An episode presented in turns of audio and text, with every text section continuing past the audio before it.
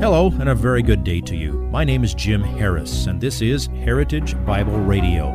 Heritage Bible Radio is an extension of Heritage Bible Church in Boise, where it's my joy to serve as the teaching pastor. Every day, we devote our radio time to studying a portion of the Word of God so you can know Him better through Jesus Christ and serve Him better through your local church. This week on Heritage Bible Radio, we continue in our study in the 11th chapter of the book of Mark, verses 12 through 18. After all of the anticipation and the fear the disciples were experiencing because Jesus told them he would die in Jerusalem, and then there was the triumphal entry into Jerusalem that we looked at last week, things were pretty calm. Jesus entered the temple, looked around, and left back for Bethany. Maybe the disciples sighed a huge sigh of relief, thinking perhaps things wouldn't go so badly after all. Well, the next day they came back to Jerusalem, entered the temple again, and Jesus probably horrified the disciples with what he did next. Pastor Jim will take it from here. Here is today's slice of the sermon entitled Jesus' Spring Cleaning. Come with me this morning back to Mark chapter 11. You've uh, seen it in the way we've been studying Mark, and you know that as I preach through the Gospels, I always strive to help you see the big picture. I want you to understand how the Gospels fit together to portray the life of Christ, if you will, in quadraphonic surround sound. Our text for today is a good example of why we need to do that. Now, we could very well take the first three verses from our text for this morning, skip over the next four, and then take seven more verses, and we could put together a, a study of Jesus cursing a fig tree and then teaching a lesson on faith. And it wouldn't be a bad thing because Jesus did curse that tree and he did teach that lesson. But there's something in these verses that links that to things around it. It's not a profound, in your face sort of a notation, but you notice that in verse 12, or we're going to see in, in verse 12, it says, On that day when they had left Bethany. And then in verse 20, as they were passing by in the morning. So there's actually a couple of different days involved here. And it, it wouldn't be hard to skip over those words on the next day and in the morning, but if you do that, you'll miss important connections. You need always, as you approach a passage, to ask the right questions to make sure that you're interpreting it in its context. Now, in this case, we should ask next day after what? What day is significant here? In the morning of what day did they pass by?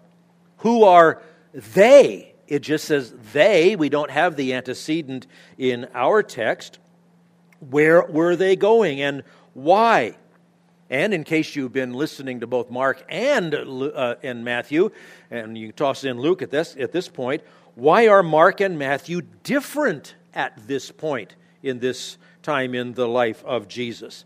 And ultimately, how is clearing the temple connected to cursing a fig tree? There's a lot more here than just might meet the eye. Now, let's deal with some of those. What day?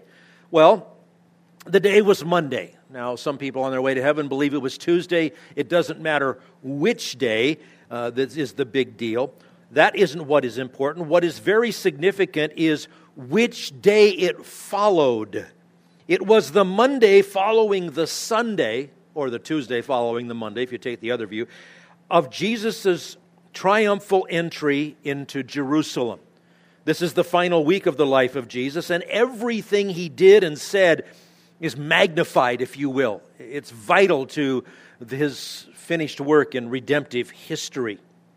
Remember, he'd gone into the temple the previous evening. There was the big entry, and then he had quietly gone into the temple that evening. And it says, and, and he looked around and he left.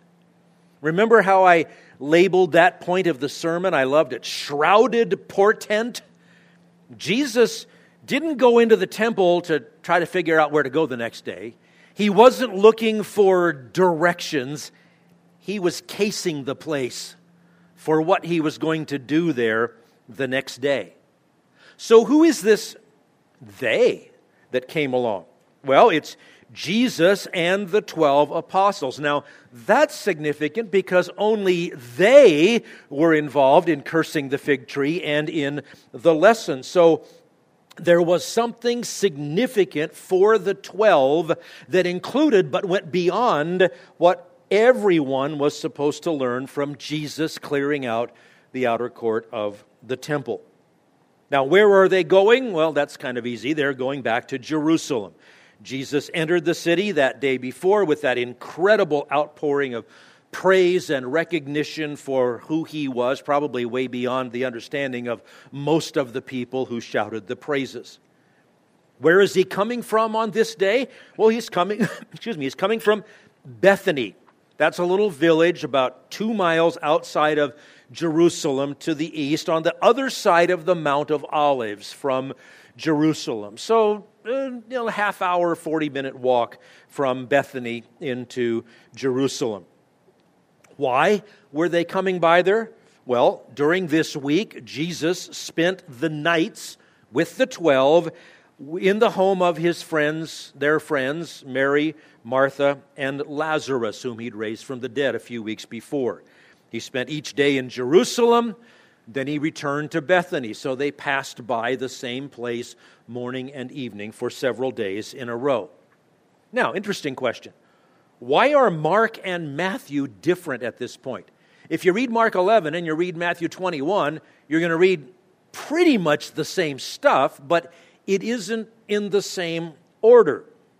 Well, the issue is that Matthew arranged his material according to subject, not always according to the actual chronology of event of events. There are actually some places in Matthew that Matthew includes events that happen months separated from what goes before and after it. And this is a case where Matthew organized it differently. In Matthew, the fig tree and the lesson from the fig tree come together. In Mark, it's two parts. So we're going to see it as Mark takes it. Now, you're also going to see very obviously that clearing the temple and cursing the fig tree are connected. Mark even says he cursed the fig tree, he cleared the temple, did some other things, came back the next day and taught based upon the withered fig tree.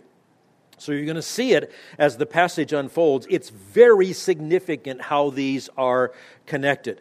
And this passage is here for several important reasons, and it's going to take us today and next Lord's Day to put it all together. How is the fig tree connected to the temple, and why is it important for you?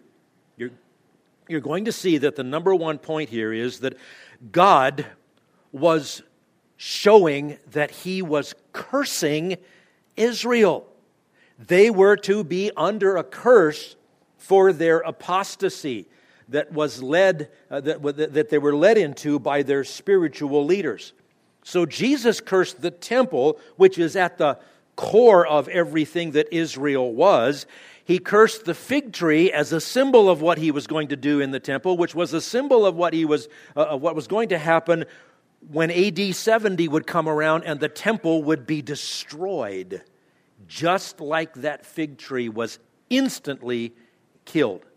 Now, it's going to take us two weeks to, to put it together. So here's where we're going to go. Today, Mark chapter 11, verses 11 through 18.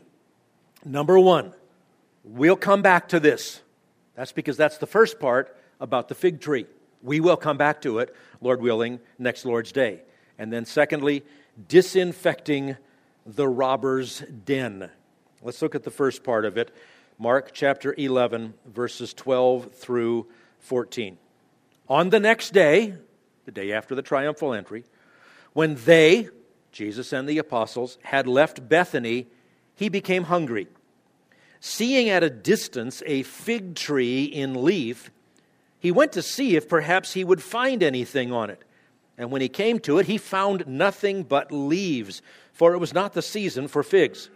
He said to it, to the tree, May no one ever eat fruit from you again. And his disciples were listening. So they're walking along, it's the morning. Jesus became hungry. That's not a big deal, and unless you want to use this passage to fill out your list of the evidences for the full humanity of Jesus. He was normal human, and he got hungry, needed to eat, needed to sleep, needed to drink, all of those things. Hunger on the part of Jesus is why this one lone fig tree attracted his attention. It was one tree that just happened to be by the road. It wasn't part of an orchard. It was just this one tree out there, and from the seeing it from a distance, it had leaves on it. Now, interesting thing about fig trees. They don't produce for the first several years. Uh, it might have been that this was a tree that wasn't very old. Maybe it had not yet, in its annual cycle, even begun to produce fruit. But fig trees, when they do produce, they sprout the fruit and the leaf at the same time. So when you see a fig tree with leaves on it, it should be a fig tree with figs on it. Now, the young figs, I understand, I've, I've never you know, had a ministry to young figs, so I don't know, but I'm told you can eat them. They, they taste like figs, but the actual ripening, they, they would come on in the spring. The actual ripened figs would be harvested in August, September. This would have been spring, so it would have been much earlier. So you would come and you would normally expect it to have figs if it has leaves. If you would like this message on compact disc, let me know and we'll send it to you. You'll receive the entire message, not just the portion on today's program. You can order by phone at 353 4036 or by writing to us at 7071 West Emerald, Boise, Idaho 83704, or on the internet at hbc boise.org. Heritage Bible Radio needs your prayers and your financial support. Once again, you can reach us online at hbc boise.org or by telephone at 353 4036 or by writing to us at 7071 West Emerald, Boise, Idaho 83704. And if you need a church home here in the Treasure Valley, I hope you'll visit us any Sunday at 7071 West Emerald. For Heritage Bible Radio, I'm Jim Harris. See you next time. Bye bye.